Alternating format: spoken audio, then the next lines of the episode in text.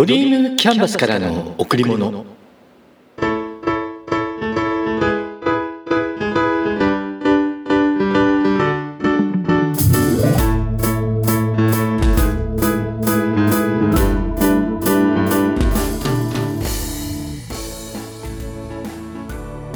皆さんこんにちは。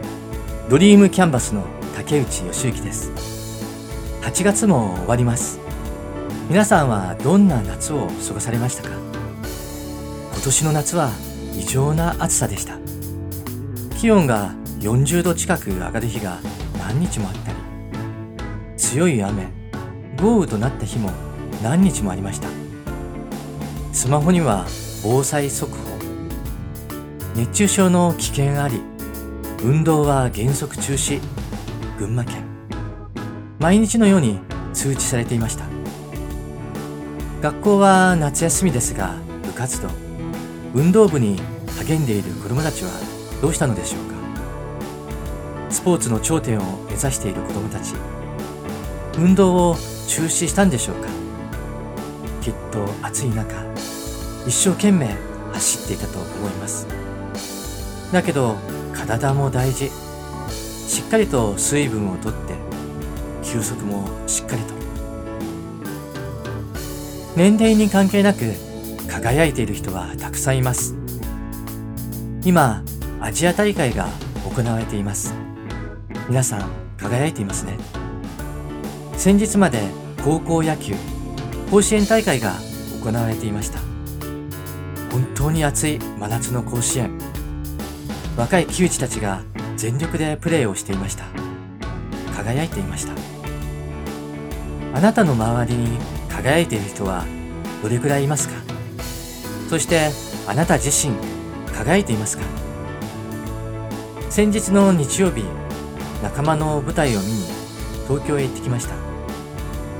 5年くらい前から毎年楽しみにして見に行っています。いいんですよね。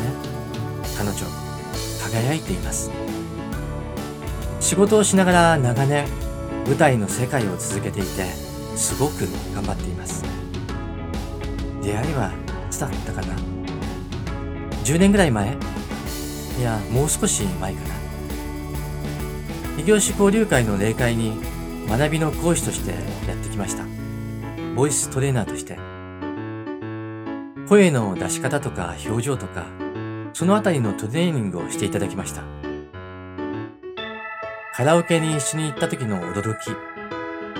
共通の友人の結婚式。二次会でのアカペラ。とにかくうまいんです。歌が。今回の公演は新たな舞台集団の旗芸公演になるらしく。しかも脚本演出もその彼女が担当。いつもの衣装作りも含め舞台では歌にダンスそして伝わるセリフ。とにかく驚きでした。輝いていました。90分ほどの舞台を終え彼女のところへ友人と一緒に行くと汗汗がたっぷり流れていました。額頬首。本当一生懸命だったんですね。ストーリーも劇団としてのパフォーマンスももちろん良かったんですけど彼女の内側から発信されるメッセージとても素晴らしかった。人は皆誰でも自分の中で輝いていた時があるかと思います。それは小中学校の頃かもしれない。高校生大学生の頃かもしれない。20代30代その時その時に全力を尽くす。それを繰り返していたら今もきっと輝いているはず。だけど大抵の人は諦めてしまうんですね。この年じゃなんて最初にもお話ししましたが輝くのに年齢は関係ないんですよね。自分が好きなこと続けたいと思っていることを全力でやったら輝けるんです。もちろん今皆さんに伝えながら自分自身にも言っています。弱気になる自分がいます。諦めてしまう自分がいます。でもそれを認めて人の目なんて気にせず自分のやりたいことをやりましょう。そしてみんなが輝く。その光が周りの人を照らしさらに多くの人が輝く。いいですよね。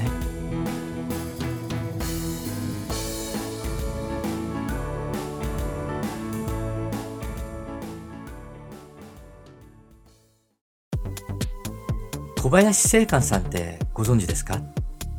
すでに亡くなっている方なんですが、私はこの人の考え方が好きで、よく本を読んでいます。本の中で聖観さんは、神様は謙虚な人を好むという性格を持っていると言っています。逆に傲慢な人は好きでないらしいとも言っています。でも、謙虚な人とは、自分が今置かれている状況や獲得したものが自分だけの力によるものではなく、周りの友人や仲間たちや目に見えない神様や守護霊、精霊などの存在のおかげであると思っている。それが謙虚な人。これに対して全て自分の能力や才能、努力によるものと考えている人のことを傲慢な人。何かをするとき、そしてそれが達成したとき、それは自分だけの力ではないってことですよね。人の力があってこその自分。今の自分は他の人のおかげで存在している。本当にそうだと思います。だからこそ感謝が大切。皆さんはありがとうとかお疲れ様とか頻繁に言っていますか？小さなこと、大きなこと、自分の経験から大きさを勝手に決めて小さなことに対しては言葉や態度で表さない。そんな風にしていませんか？それを当たり前のことと思っていませんか？ありがとうの言葉がその人の謙虚さを作り言われた人も嬉しい気分にできる。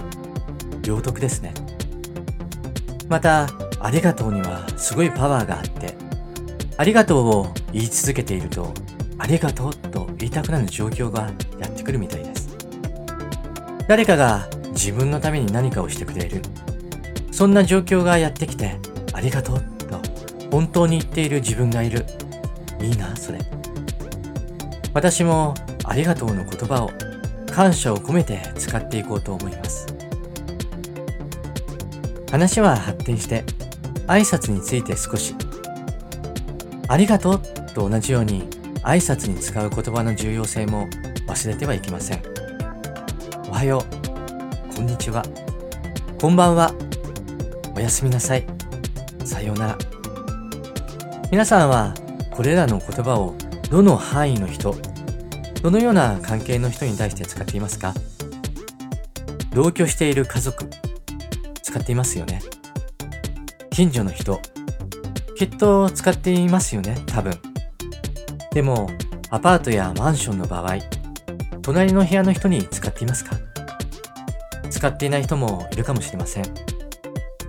会社へ行く途中に会う人、会社が入っているビルの同じ階の人、会社が入っているビルの違う階の人、ここまで来ると人によってかなり違いがあるかと思います。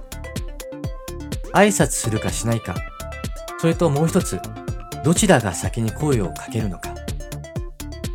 通常、関係性が近い人には自分から声をかけます。うん。だから、顔を合わせると同時にお互いが挨拶することになります。でも、関係性の遠い人は、相手が声をかけてきたら自分も声をかける。そういった人多いかと思います。でも不思議なんですよね。挨拶をされて嫌な感じはしないんです。皆さんもそうかと思います。大きな声で声をかけられると、こちらも大きな声で返事をする。笑顔で声をかけられると、こちらも笑顔で返事をする。目があって視線を外されると、なんだこいつ？とムッとなる。互いに同じなんです。子供が小学生の時、一緒に歩いていると向こうから来る小学生が大きな声で、こんにちはと言ってきました。子供が高校生の時、学校へ面接に行くと、高校生がこんにちはと頭を下げてきました。不思議なんですが、小さな時、子供の頃にできていたことが年を重ねるにつれ、だんだんとできなくなるものもあるんです。恥ずかしいとか、関係ないとか、あの人嫌いだとか。だけど、挨拶は大切。コミュニケーションの基本です。このポッドキャストを聞いている皆さん、ぜひあなたから先に挨拶をしてみてください。しかも笑顔で。しかも大きな声で。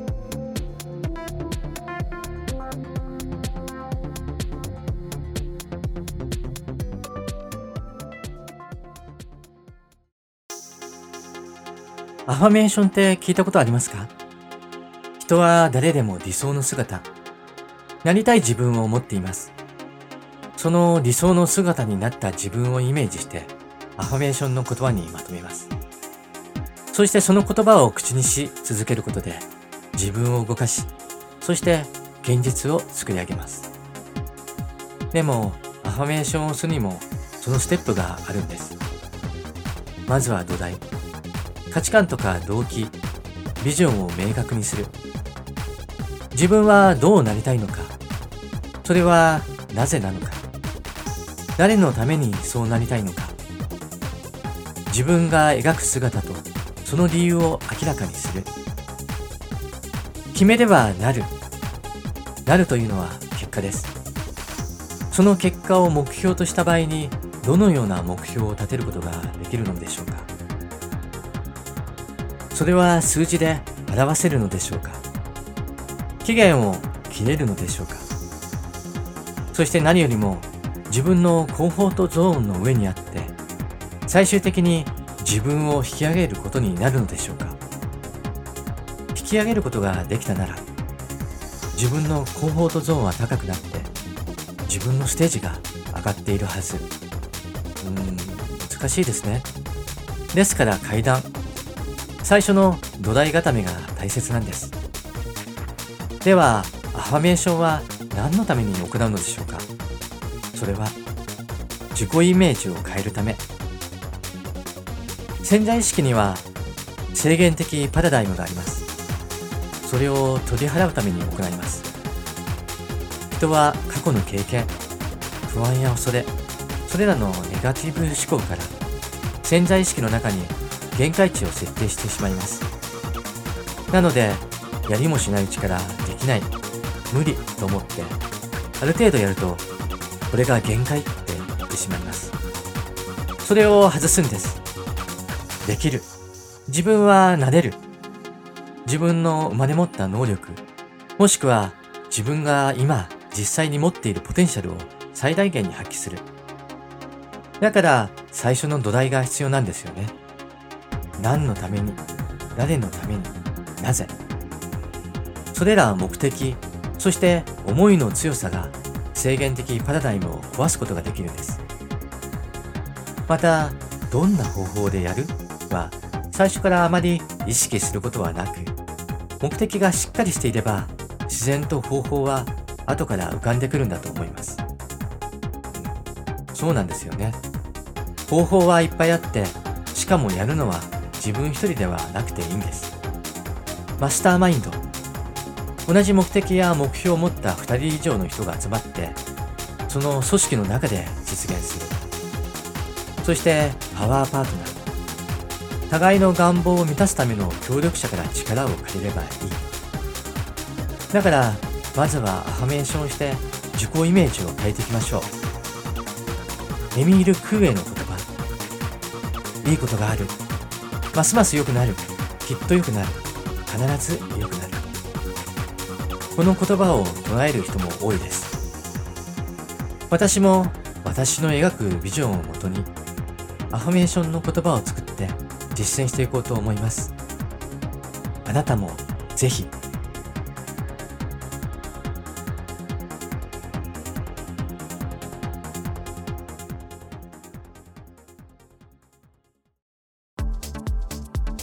セミナーとか講演会などで寝ている人をよく見かけます。疲れているのかなって思うこともあるんですけど、その反面、もったいないなって思ったりもします。お金を払って受講しているなら、お金を捨てているようなもの。どんなセミナーでも何かを持ち帰るぐらいの気持ちがないと、ただの時間の浪費になってしまいます。会場の中には自分の意思でセミナーに参加している人もいれば、会社から言われて目的のないまま参加している人もいます。目的のないまま参加している人にとって、興味のない話なんて苦痛以外の何者でもないですよね。そんな人たちがきっと寝ているのかもしれない。立場を逆にして考えてみます。講師から見た場合、受講生の寝ている姿は丸見えです。寝ている本人はそれほど見えていないんだろうって思っているかもしれないですけど、いやいや、実際は丸見えなんです。私も講師として人前に立つ時があります。確かに寝ている人、あくびをしている人、前列、後列関係なくはっきりと見えています。講師側から見た場合、この姿、くびをしていたり寝ていたりは実はショックなんです。今話している内容がそんなにつまらないのかなって。そんな時は大きな声で話したり、抑揚をつけて話したり、笑いを入れたり、休憩を挟んだり、講師なりの工夫をします。なんとか聞いてもらおうと。お金をもらっている限りは、講師はプロの立場。自分の話で寝られてしまったら、プロとしての自分を許せない。情けない。だから、何とかしたいって思いながら話をしています。皆さんはどうですか？受講生として参加するとき、参加の目的を明確にしていますか？そして最後まで聞いて、セミナーで得た何かを持ち帰っていますか？ところで、セミナーの金額って様々ですよね。無料セミナーはその後の有料セミナーへの誘いも含んでいるので除いて、有料セミナーは数千円のセミナーから数万円のセミナー、さらには数十万円のセミナーもあります。もっと高いセミナーもありますよね。一体何が違うと思いますか？教える内容、教える人。もちろんそれも違うかもしれません。高ければ高いなりの内容があって、高ければ高いなりの知名度のある講師が来るかもしれません。ですが、一番違うのは、お分かりですよね。参加者のレベルなんです。数千円のセミナーには、数千円を意識するレベルの人が集まり、数万円のセミナーには、数万円を意識するレベルの人が集まります。同様に、数十万のセミナーには数十万を意識する人、さらにはその上。意識レベルが上の人は下のセミナーに参加する場合もありますが、下のレベルから抜け出そうって思っていない人は上のレベルのセミナーに参加する人はいないんです。結果、集まる人の意識の違いが生まれます。自分が何を求めているかによって投資できるお金の額も異なりますよね。ですから、求めているものを明確にすることが非常に重要になってくるんです。話は最初に戻りますが、セミナーに参加するにあたっての心がけとして、最低でも寝ないための努力をしましょう。うん。前の日には早い時間に布団に入る。そんな事前対応も必要です。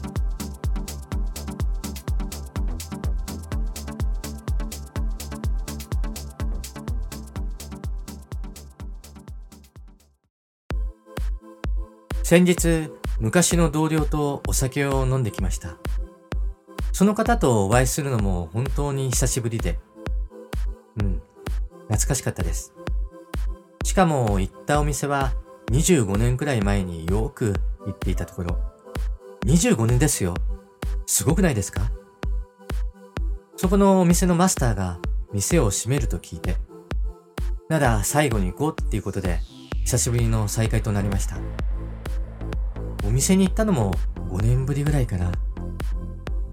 レイアウトが変わったかなって思わずあちこち見回してしまいました。でも変わっていませんでした。だからなおさら懐かしくなって。話をしたり、歌を歌ったり。歌は4人で1曲ずつ交代で歌って、結局何曲歌ったんだろう。終電で帰ろうと思っていたんですが、あまりの懐かしさで、お店の閉店である1時を超えてしまいました。結局、タクシーで帰宅して、寝たのは2時半ぐらいだったかな。正直少し疲れました。でも、それ以上に楽しかった。会社の人との付き合いって最近は薄くなってきていますよね。時代なのかな。仕事の時間が終わったら、はい、終了。そんな人たちも多いんじゃないでしょうか。ましてや、会社を退職したら終わり。その後、会ったりすることもなくなったりして。でも本当は、人と人との付き合いってそんなもんじゃない気がするんです。仕事に真剣に向き合って切磋琢磨していたなら会社を辞めた後だって付き合いは終わらないと思うんです。だから私は今でも昔の人との付き合いを大切にしています。いいじゃないですか時折昔話を楽しく語り合ったりするのも。うん。だからこれからもずっとこのスタンスでいきます。今しか体験できないこと。今だから体験できることを自ら進んでやりましょう。楽しんで。皆さん今日も笑顔でいましたか？笑顔でいれば幸せを感じることができます。笑顔でいれば毎日が楽しくなります。笑顔でいれば幸せが人に伝わります。笑顔でいれば人と人とがつながっていきますドリームキャンバスからの贈り物今日はこの辺で。